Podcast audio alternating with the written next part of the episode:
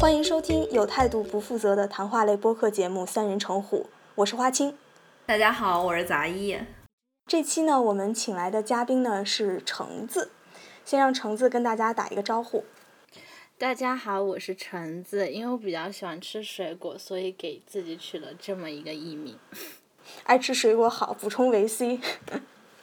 嗯、这期呢，我们的主题呢，主要是想讲一讲公益，所以呢，才请来了这个橙子和我们一起交流一下。因为橙子呢，本人在公益这一方面呢，有非常多的个人经历，也有非常多的体悟。抬举我了，我只是 自己参加了很多七七八八的小公益活动。对，花青和橙子是在浙大红十字会共事过。然后刚刚我们还在看一个知乎的问题，嗯，就是 里面提到说浙大红十字会是一个像邪教一样团结的组织。说团结就可以 了， 不要加前面的形容词。大学生都一腔热情，对，橙子曾经是那一届的会长，然后呃，花青是是那时候的一个部长。没有，我跟花青是一届的，我们俩都是部长。 后来然他后走了，后来你就晋升了，对然我就后花退出青了的仕途就 终结。这期呢，之所以想讲公益这个话题，也是因为就是五月八号，可能很多人不知道是世界红十字日。每年到了五月八号呢，就是我们红会呢也会有比较大的活动，专门有红五月的活动。然后呢，就是五八五八那天呢也会在嗯那个时候是最 忙的。对对对，在我们这个学校里面举办各种各样的这个有关公益方面的活动，所以呢，这期我们就想探讨一下公益方面的这个话题。OK，那我对们开始啦，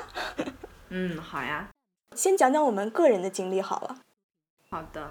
好，那谁先来从？你们 哎呀，我们少那的个先橙来橙子最后讲了，对对对对对我们对俩先来。对行，那我是最少的，我我先说 我也不多，其实啊，我从来没有参加过这种就是这种社团，然后去去帮助别人。然后我我曾经可能是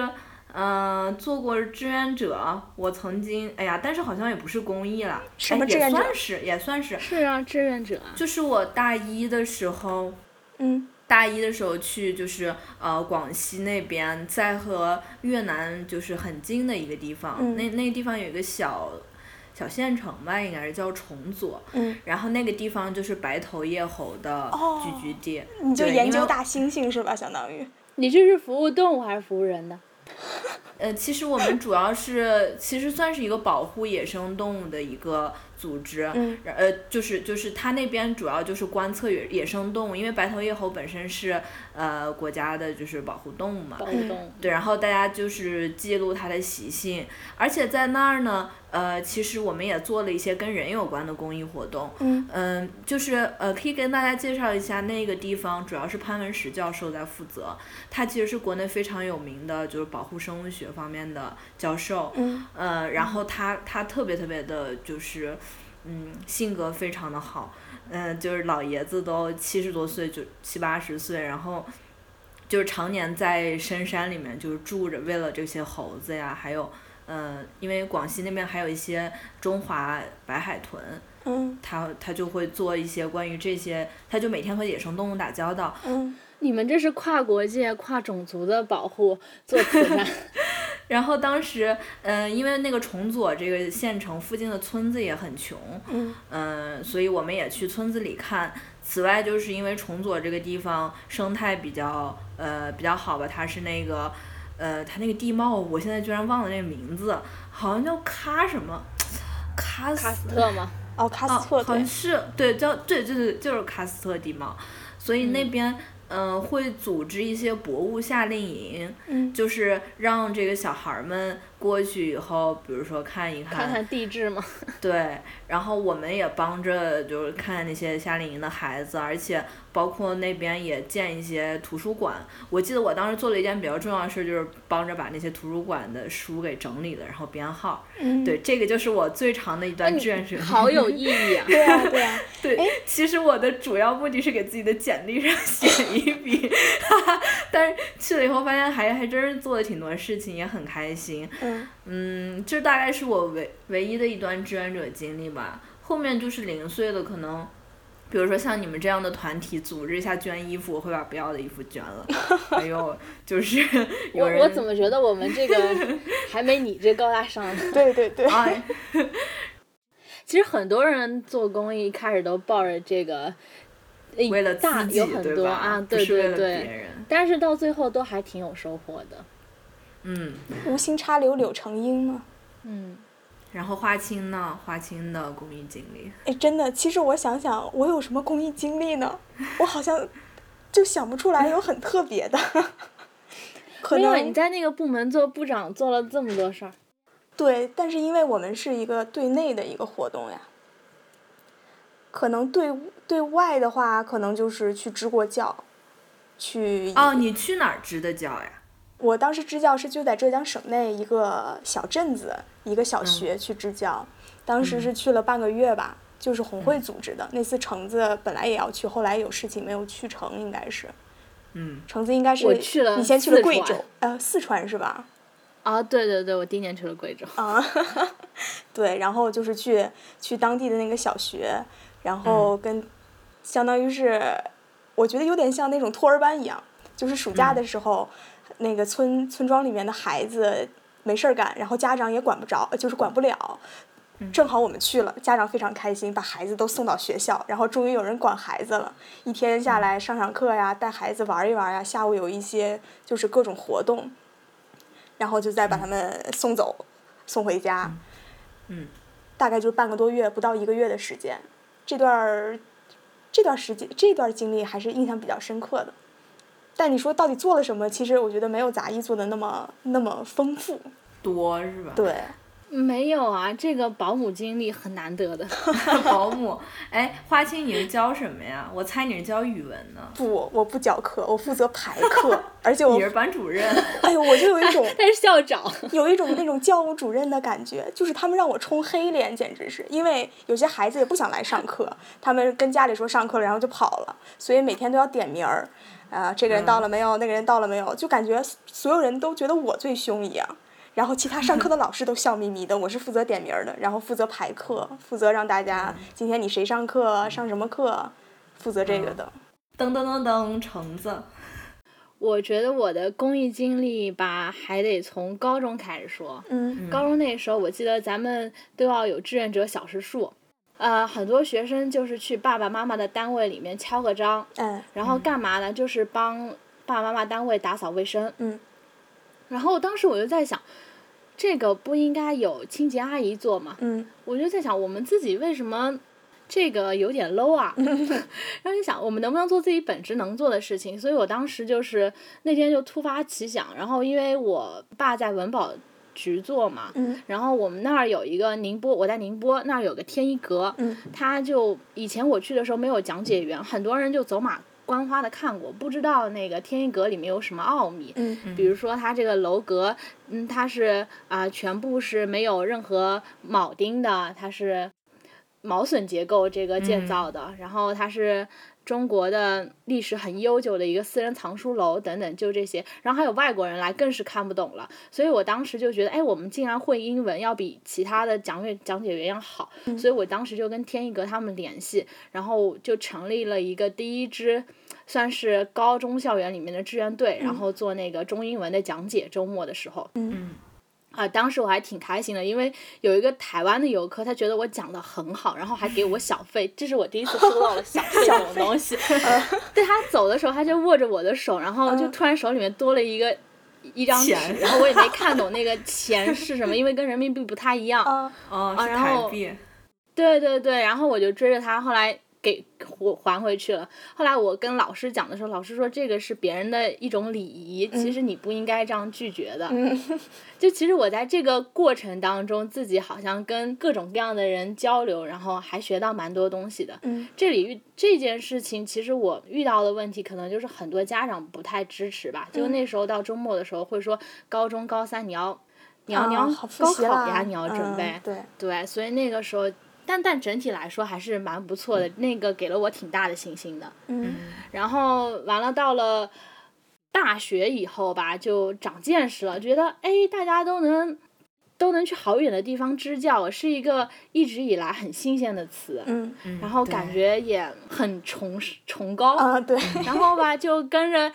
跟着一第一年的时候，就跟着一帮的人去贵州，就觉得哎，去越远越苦的地方，肯定越心酸，嗯越感人。嗯然后就去了贵州，嗯然后发现我们我们盘了半个小时的山才能进到那个村子里面去。嗯当时我们住的是学学校的学校的教室，嗯我们把桌子排完睡在上面的。嗯然后没有洗澡的地方，我们和牛一起洗澡。其 实整个整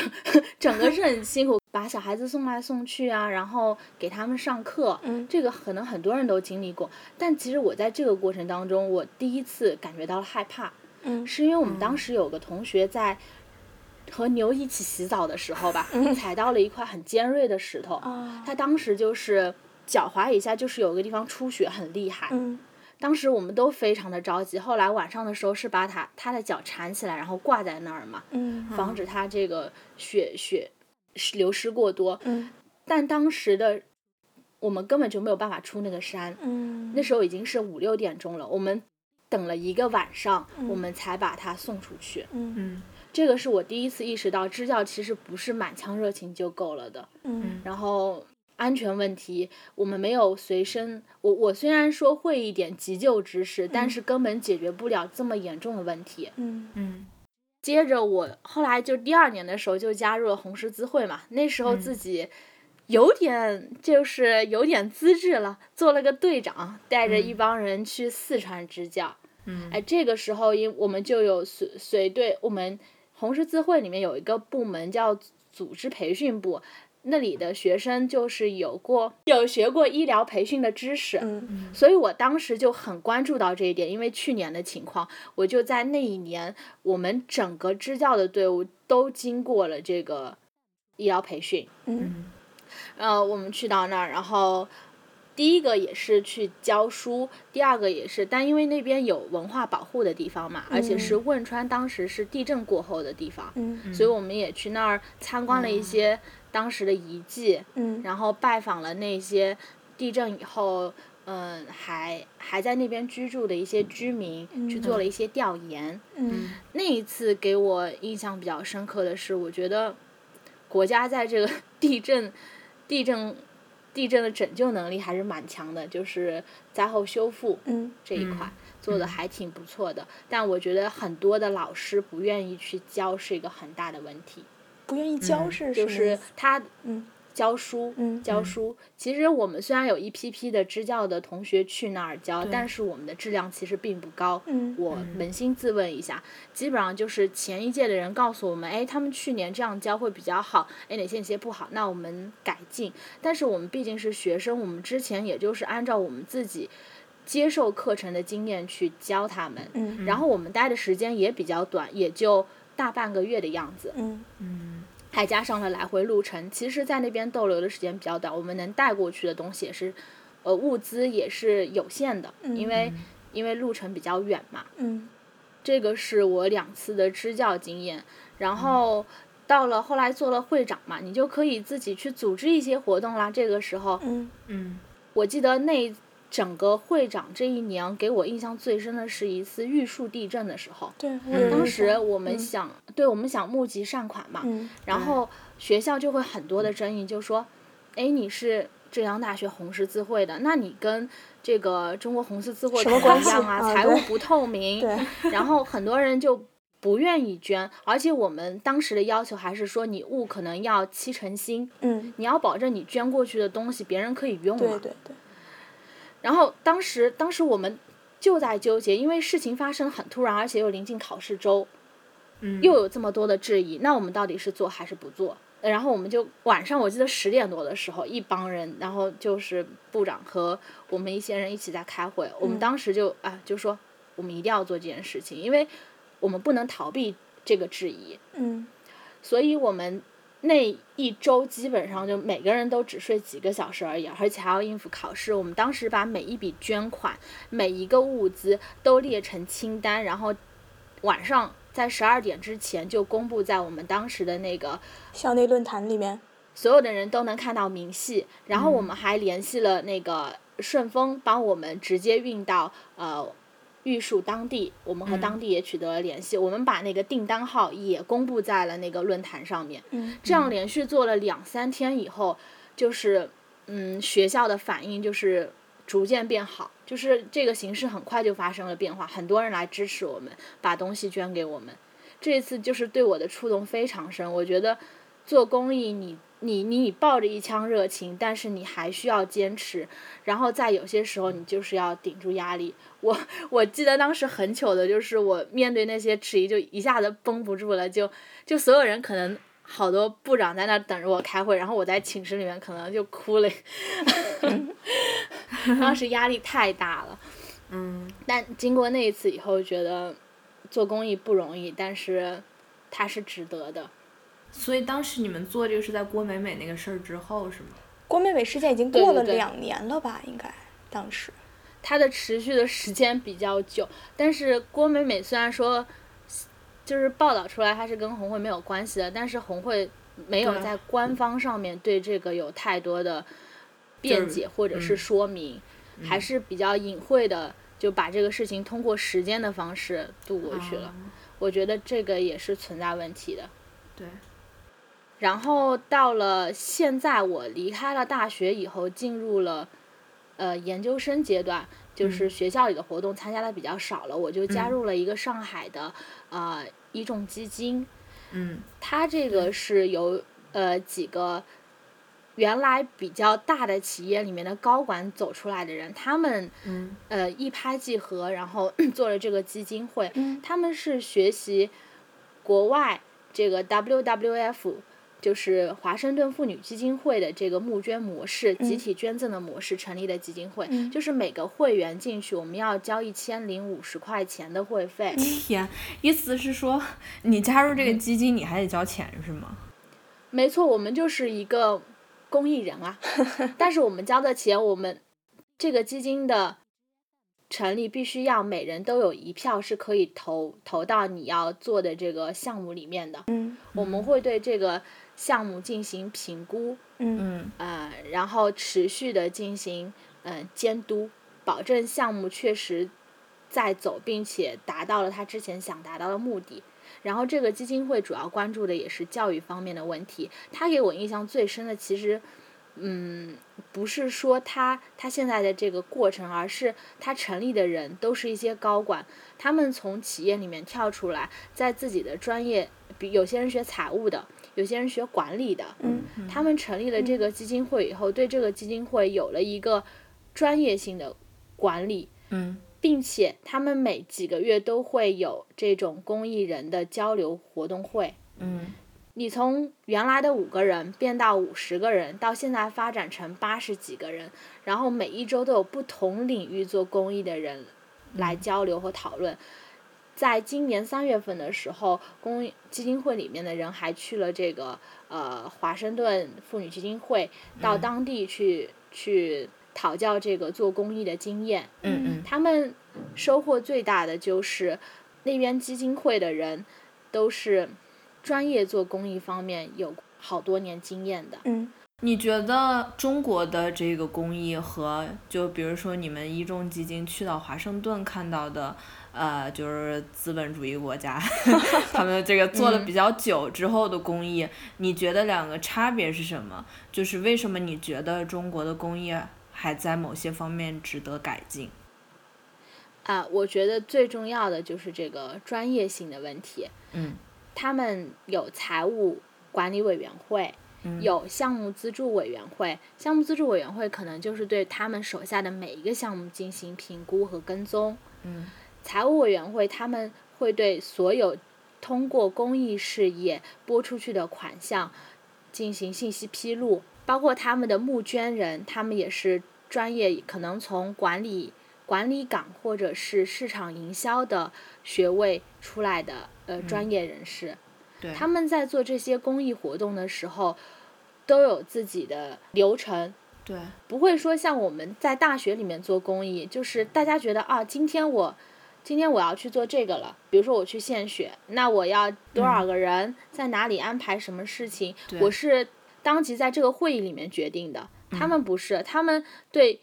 整一年的活动都有计划，包括财务支出，还有怎怎样的管理模式，还有会员如何管理。最重要的是，他们是一个可以离开这些管理仍仍然可以运行的基金会，这个是我印象比较深的。就是我们现在这个大学里面的组织，就是一年一个轮回嘛。对，你这一批人走了，可能下一批的就没有这么好衔了，接或者是性比不他太做的好更好。对，所有的传承不够，然后大家也都是抱着一腔热情，遇到遇到一些专业性问题上的时候，可能是解决不了的。对，嗯，国外他们在这一方面做的不错，除了他们的专业人士在这个基金会里面，他们还有一个顾问团。嗯，就比如说我在接触这个项目的时候，我关于环保，那么我可以有环保的教授，在这个环保方面一直在做的呃践行者，嗯嗯，他们可以做参考，但他们不一定一直在基金会里面。那像这样的组织、这样的机构，要怎样维系？怎么样良好的运营起来呢？哎，对，他们是怎么，他们的工资哪儿来的？我其实想问这个。嗯， 这个我觉得是，嗯，我们现在在筹集善款的时候遇到一个很大的问题是，咱们是一个人，然后到处去张罗，对吧？他们现在是以一个基金会的形式告诉你，我有这一个项目。其实他们在国外很少缺的是钱，他们缺的是好的项目。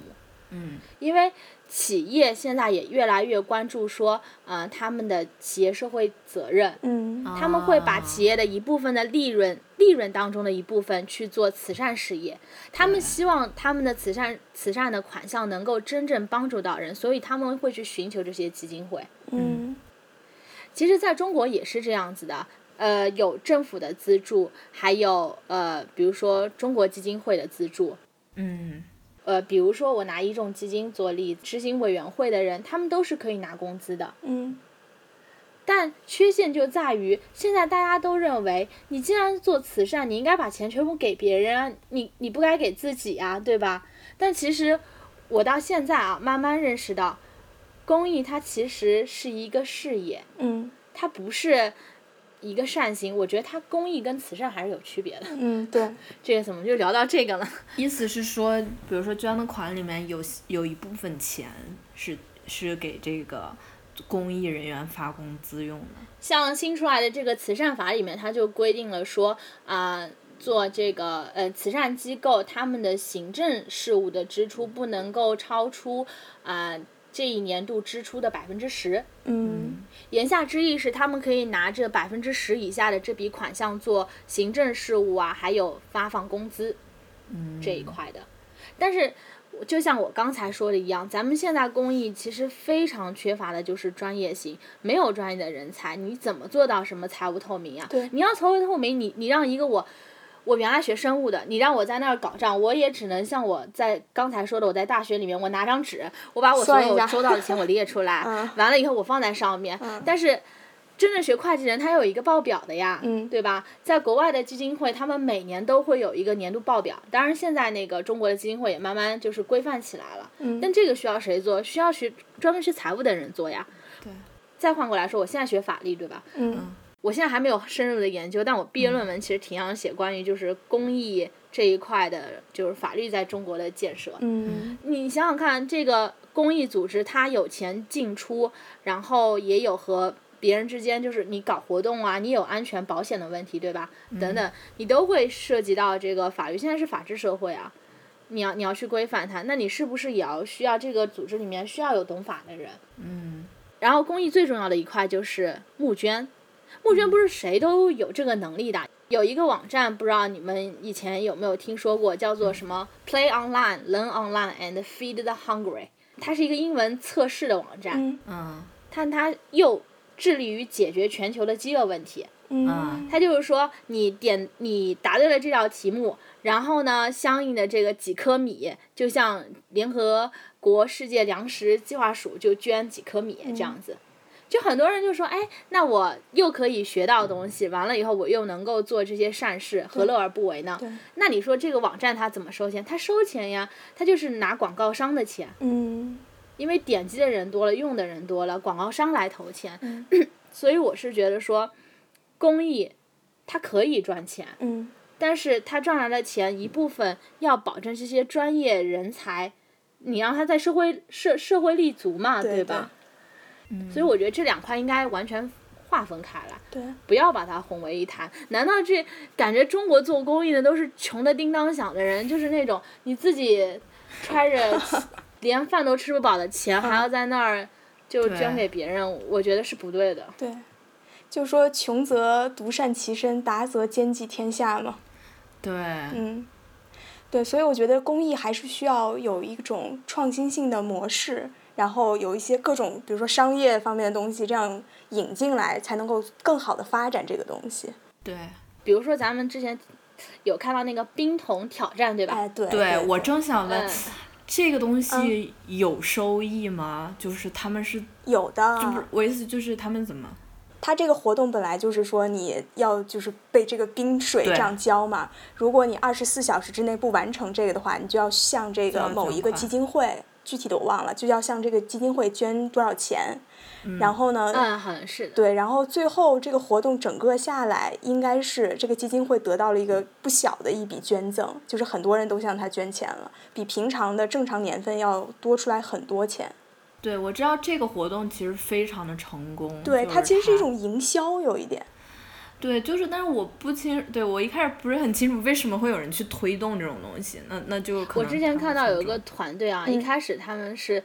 一共整个有七将近八万个人参加了这个活动，嗯一半呢其实都是不是名人，嗯，但是恰恰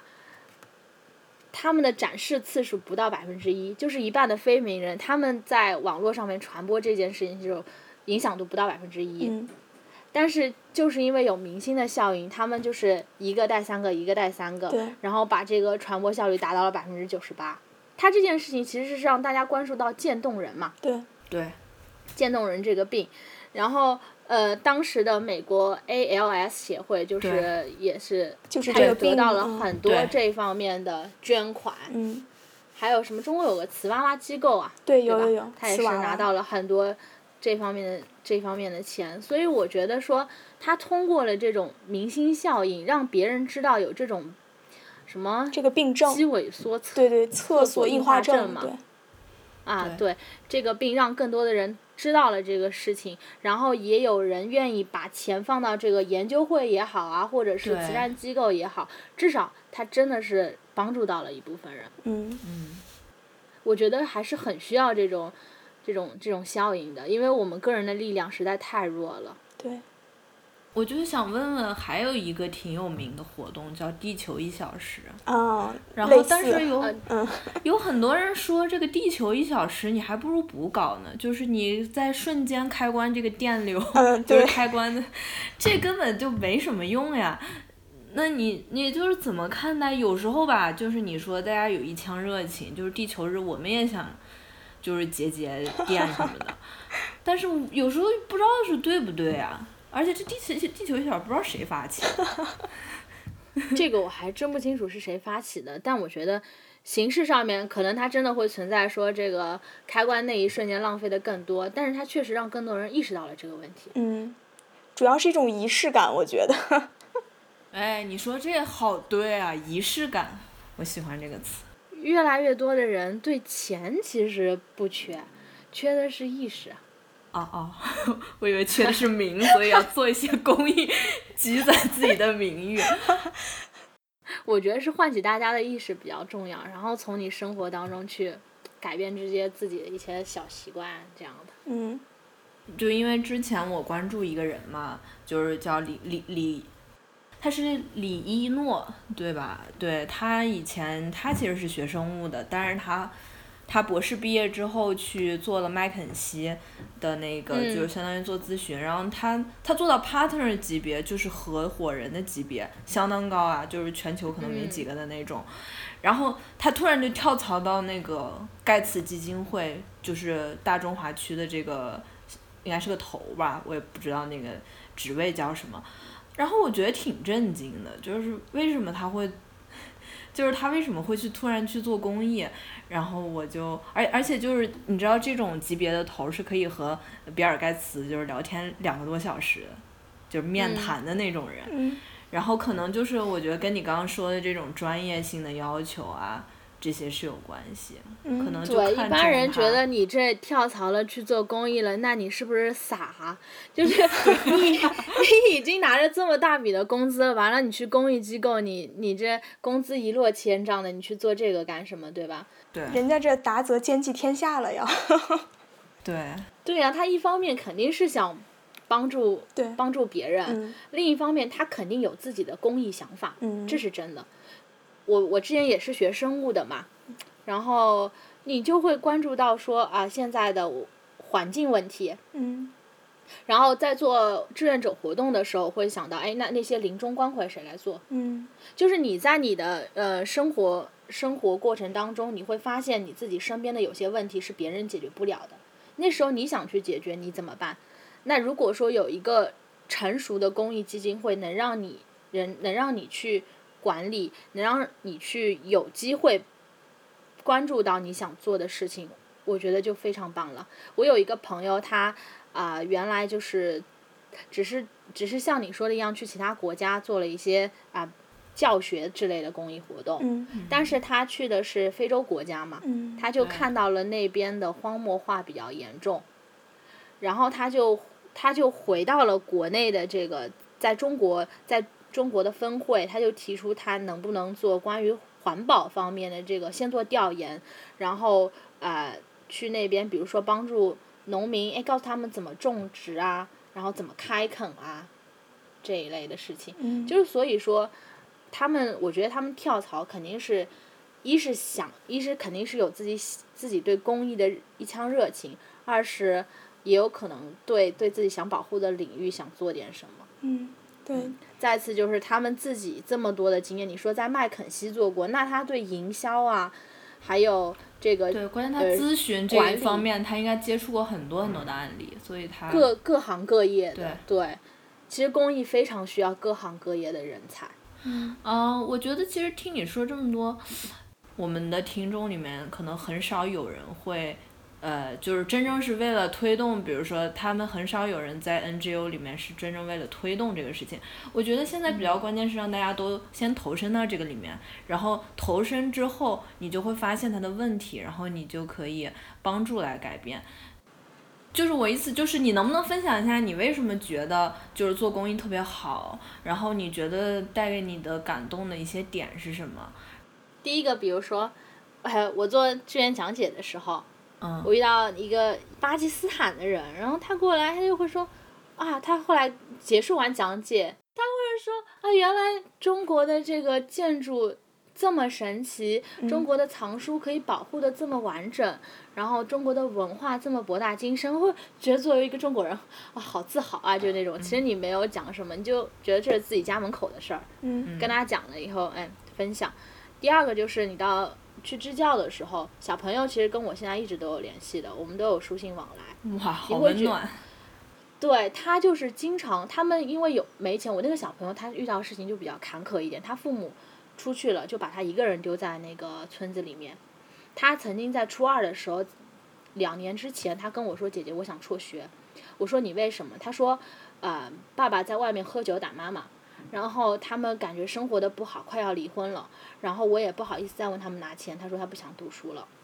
然后当时，呃，我也是拿我爸爸妈妈的钱嘛，所以我当时没有那那句话没有说出口，我说那个你你的学费我我我马上给你寄过去，我没有这么说。后来我就跟就就是我的一些大人说了这个问题，他们觉得说嗯，他们想帮助这个小孩，我就筹到了一点钱，然后把这个钱给过去的。哦，就你知道吗？那个时候我也是那个，就是穷 穷要先要顾到自己，对吧？ 我觉得我，比如说我瞒着我爸妈，然后我把钱用用完了，然后我跟我爸妈说再要钱，我觉得这我也是不对的，我觉得这种方式不可取。嗯熬过了那一年，他爸爸妈妈回来了，然后觉得还是虽然在村里面赚的钱不多，但至少家庭幸福。然后就这一年我帮他度过去了以后，他现在，呃，已经嫁人了。哇，因为他们那边读到读到高中就就不读书了嘛，然后就就有自己的工作，我还挺开心的。就是你自己的一个善举，可能你不放弃掉一个人的话，可能可以改变别人的一生。哇嗯、然后再是后来我就接触了。在在同你知道红十字会部门特别多，有同伴中心，就可能关注艾滋对对病啊、对对，同性恋啊，嗯，对吧？？然后我们还会接到接触到献血啊、救助，包括我们有公疗站，会遇到一些老人，嗯你会看到社会上有这么多人需要帮助，然后你去。你今天过去了一点，他开心的对你笑了，你自己就很有成就感，你觉得你自己，你自己是被别人需要的，是有价值的。其实你你被别人需要的这种感觉，会在你感到失落的时候，让你振奋起来。就你有时候可能你自己遇到一些挫折的时候，你会想说，哎我有想那放么多弃人比了嗯我然惨哦后呃，不是，我会觉得还有这么多人是爱我的，哦，需要我的，我要我要振作起来，就是这嗯种正能量的带给你的正能量啊！我觉得这个就是做公益带来比较开心的地方，就是小的乐趣吧。大的乐趣就是到现在你会慢慢高关注到一些社会问题，呃，其实我在那个重组的时候，呃，我觉得我最感动，我印象中很深刻的有一个瞬间，就是因为我们每天都是起得比猴子早，睡得比猴子晚的那种， 就是天没天没亮就出去，呃，在那儿等日出，等猴子醒来，然后天黑了回来。我就记得我坐在那个呃，因为我们开一个那种那叫什么车呀，就是那种就是那种电动的那种车吧，可能，然后敞篷的，有点像高尔夫球车，就是球场里跑的那种车，嗯但是它后面有个斗，就是可以带点东西。那天反正我就坐在那个斗里，然后就是我就看啊，我就看，因为因为重左是非常。非常就是小的一个地方，然后你看满天的星星，然后下面就是满地的萤火虫，就是那一个瞬间，你觉得就是就是很感动，你觉得因为你被自然所感动，你就觉得呃，世界太美妙了。对，就是那时候觉得，就是我们能够置身在一一个这样的世界，就是美这样的环境对我们是有多么的重要。还有可能是就是在海，因为我也就是在海上面看这个白海豚嘛。其实海豚是非常就是亲近人的，嗯，对，可能就是那一次我意识到，呃，所有的动物都是像人一样的，因为就是野外的动物，你觉得它是真正的生命，就是它和你完全一样。我觉得它们太聪明了，就是它们群体之间那种交流。你在海上，海豚会在你船旁边跳起来，嗯就是哦它会对，它会跳起来，然后就是你、你的那个瞬间，你就感觉你和它完全是一样。然后你看猴子的时候，你看它们之间互相拥抱啊，嗯然后它们有时候会互相恐吓对方，然后母猴子会照顾小猴子这些，你就觉得它们对它们非常聪明，它们非常的自由在这个世界，对，你就觉得野生动物有真正的灵性，嗯你就突然觉得好像好像就是对它们的认识更深刻了一点儿吧。我甚至可以理解为什么有的人会反对科技，会觉得这个地球被，呃，被我们现在的发展糟蹋的不像样。嗯，我非常理解他们。其实我甚至我我在反思，就是这样的世界，就真的有真的是不是我们想要的一个世界？就是我们为什么定义我们这个世界的成功，就是一定要发展工业，然后把它就是每个人都特别有钱，然后大家建工厂。这样的一种生活到底，它到底是不是好？就有很多人担心我们人类最后毁灭在自己的手里。怎么办？我跟茶叶有种相见恨晚的感觉， 因因为我本科学生物的嘛，我我真的我也之以前因为之前研究过那个转基因，嗯，我就觉得为什么要有这么多种的食物，这么多的花样，我们为什么不能就就其实我还是我虽然说我能解释它不是一个不安全的东西，但其实我内心来讲的话，我觉得它是违背自然规律的。嗯，我觉得对那越原始的那个对东西应该是最符合人类发展的。如果你让我说转基因，我能够说它的一个不好，就是的确是会造成生态的失衡吧，这也是很多人。呃，诟病就是转基因，我觉得是正确的一点。嗯、对，还有人对它这的个安全。转基因是不能不能深谈，首先就是也对，咱们让 华清说一说。像这种就是大学生去支教，有很大的问题就是他们只在当地待一段时间，哎，最多一个月、两个月，然后就走了。第二年呢，有可能还会有人来，但是又换了一批。然后呢，甚至第二年就没有人来了。其实是觉得这是一个很大的问题。当时我们去支教的时候，然后有几个小朋友跟几个一起去的同伴，就是关系特别好。然后呢，后来到了那年的十一，包括到了第嗯二年、暑假的时候，他们嗯还有人就专门跑到我们当时支教小学去看那些小朋友，就这点让嗯我非常的感动。就是这种关系一直都没有断，就像刚才橙子说，一直和你就是那个小朋友有联系。但是很多大学生的支教活动就是去了一下，回来了就没有然后了。哎，你你说的这个让我想起来，我不知我忘记是在哪儿看到，我甚至觉就是就是你说的这一点，好像有被支教那种孩子说，就是我宁愿你们没有来过，就是你们只来那么短暂的一下，就是带给我们好像一点点希望，然后之其实你们是为了自己，好像我我其实我不是很我不是很了解，当然，但是我觉得这可能是一个问题，我觉得小孩子是有一个依赖感的，对他们的教育，其实我也在反思，不一定是好的，因为你是一个阶段一个阶段的。呃，有些人就是说，还不如建你把这个资金还有投入去建图书馆，给他们建一个，嗯，对，或者给他们建一个英语角啊，就是这种能让他们之后可以一直得意的东西。嗯，教他们怎么捕鱼嘛，不要只给他们这一阶段的东西，他们会很失望的。对，其实授人以渔。嗯，我觉得可能就是投身公益，最开始就是需要一腔热情。就嗯你可能说大家不够专业，但是没有这一腔热情，又哪来那些后面的事儿？嗯所以，但是如果你要把公益做大的话，就需要专业性，还有，嗯，就是你包括你说的各种，就是大家怎么组织起来呀、然后你怎么样选择一个恰当的项目。毕竟你做公益，呃，你也要考虑，就是，就是怎么，就是这个事情，每个事情做大的时候都是会碰到各种各样的困难。对，就是想，呃，就是鼓励一下我们的听众，反正五月八号也。呃，哎呀，已经过去了，好像这个节目上线上，对，嗯、但是可以是吧？出去，呃，可以就是做一点公益的事情嘛，当当志愿者什么的，咱们先投身一下，这个事情还真是会给人带来触动，帮助别人的同时，其实自己有很大收获吧。橙子，我其实特别想去呼吁一下，在各行各业的人能够嗯把公益和自己的专业结合在一起，去为公益做一件事情。这个其实我特别是想通过这个节目讲的，就是你不管在三百六十行的哪一行，其实你对公益都可以做出自己的贡献。嗯，反正是在我们力所能及的条件下范围之内，尽量的做一些好的事情，在服务别人的同时，也能够改变自己。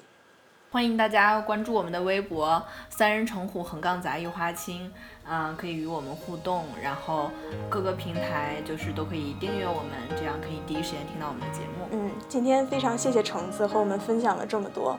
谢谢花心和杂艺的邀请，终于能把我这些话给说出来了，都没有平台表达自己的想法。也祝你的公益事业就是嗯以后能够越来越顺利。醒过来，谢谢谢。谢，谢谢橙子。想我等，我期待，未来却不能因此安排。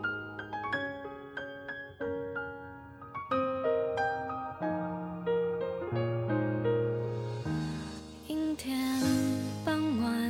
车窗外，未来有一个人在等待。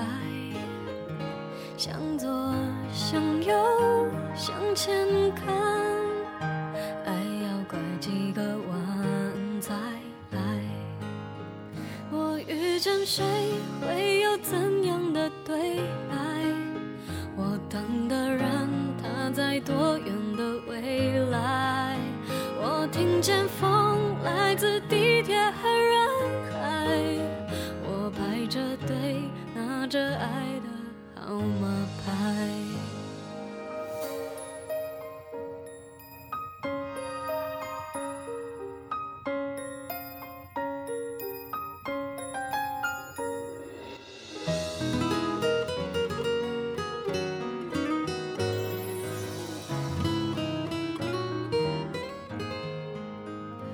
阴天，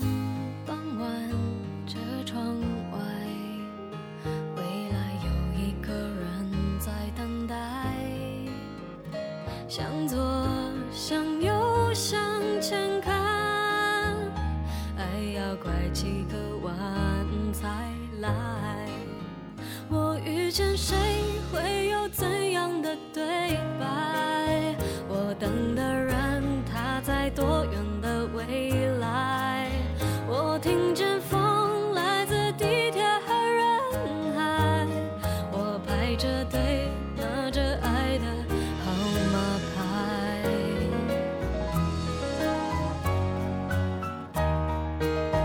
我往前飞，飞过一片时间海。我们也曾在爱情里受伤害。我看着路，梦的入口有点窄。我遇见你是最美丽的意外。总有一天，我的谜底会解开。